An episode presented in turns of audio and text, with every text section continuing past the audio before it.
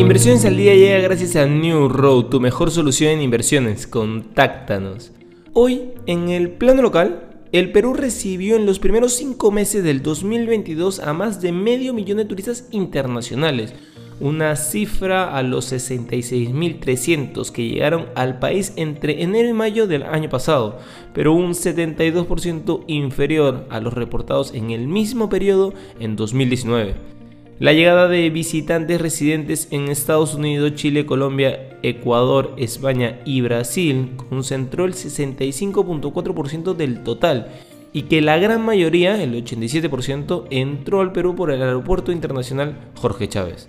Por su parte, el tipo de cambio sube ligeramente y cotiza en los 3,71 soles. En los mercados internacionales las acciones mundiales caían y el rendimiento de los bonos subía el miércoles, mientras el dólar se fortalecía entre preocupaciones de los inversores por la aceleración de la inflación y el impacto en el crecimiento mundial de las inminentes subidas de las tasas de interés. La culpa la tenía el desplome de los valores tecnológicos y los ligados a las materias primas, que superaban el avance de los papeles de bancos y consumo, tras conocerse datos que mostraron que las ventas minoristas alemanas cayeron más de lo esperado en abril, ya que los consumidores sintieron el efecto de la subida de los precios.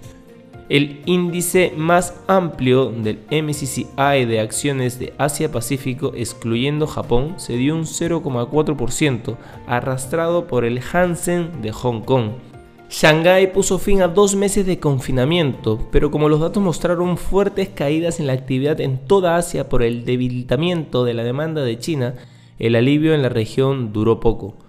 Por otro lado, los ejecutivos corporativos de Wall Street se han tomado una máxima muy en serio y compran en la caída del mercado durante el mes de mayo en niveles no vistos desde el inicio de la pandemia, aprovechando la información privilegiada con la que cuentan lo que es una señal alentadora para el mercado estadounidense según Patrick Temple West en Financial Times. Entre principios de mes y el 24 de mayo, la compra con información privilegiada en las empresas del S&P 500 ha sido la más fuerte desde marzo del 2020, según cifras de Verity Data.